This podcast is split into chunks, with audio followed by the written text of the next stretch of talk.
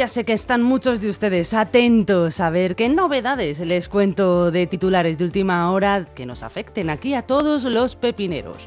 Hoy es miércoles 4 de octubre.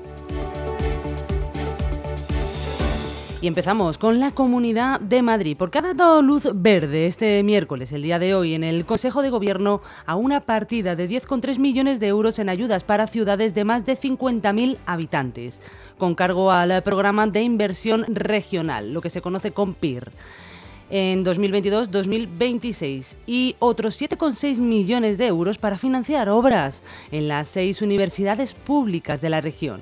En concreto, el Consejo de Gobierno ha dado luz verde al Plan Anual de Gestión de Subvenciones para Gastos Corrientes en localidades de elevada población, entre la que nos encontramos, extendiendo así a todos los municipios una medida que ya beneficiaba a los de menos de 50.000 habitantes, gracias a un presupuesto de 26 millones.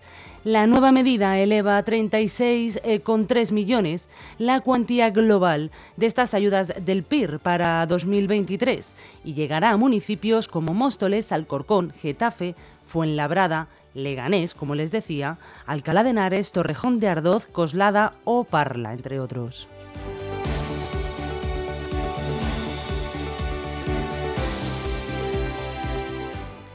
Polémica por la ausencia de la supermarchón para las fiestas de San Nicasio. Este año no tendremos la discoteca móvil de José Luis Tello y en redes sociales hay debate.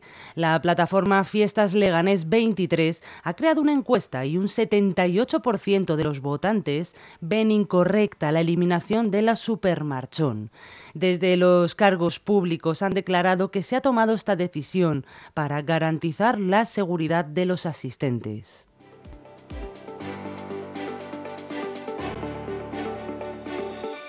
Y muy atentos los más bailongos y a los que les gustan más la música, porque este sábado a las cinco y media de la tarde habrá un taller gratuito de jazz en el Centro Cívico Santiago Amón. Contaremos con la presencia de Sergio Albacete.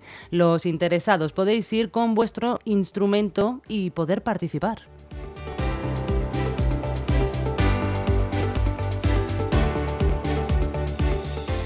Y para los que os gusta comer, también tenemos planes. Leganés ha organizado la Ruta de la Tapa, que se llevará a cabo los días 20 al 29 de octubre.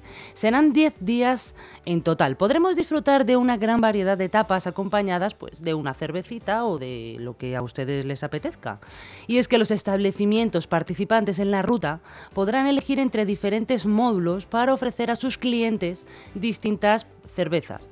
Las tapas serán calificadas por los residentes de aquí de Leganés, por ustedes, y aquellas mejor valoradas obtendrán premios para sus hosteleros.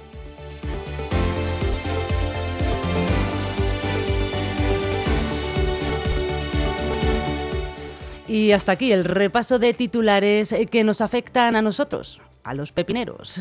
Que pasen muy buena tarde y les espero mañana de nuevo aquí, a las 11 de la mañana, puntuales.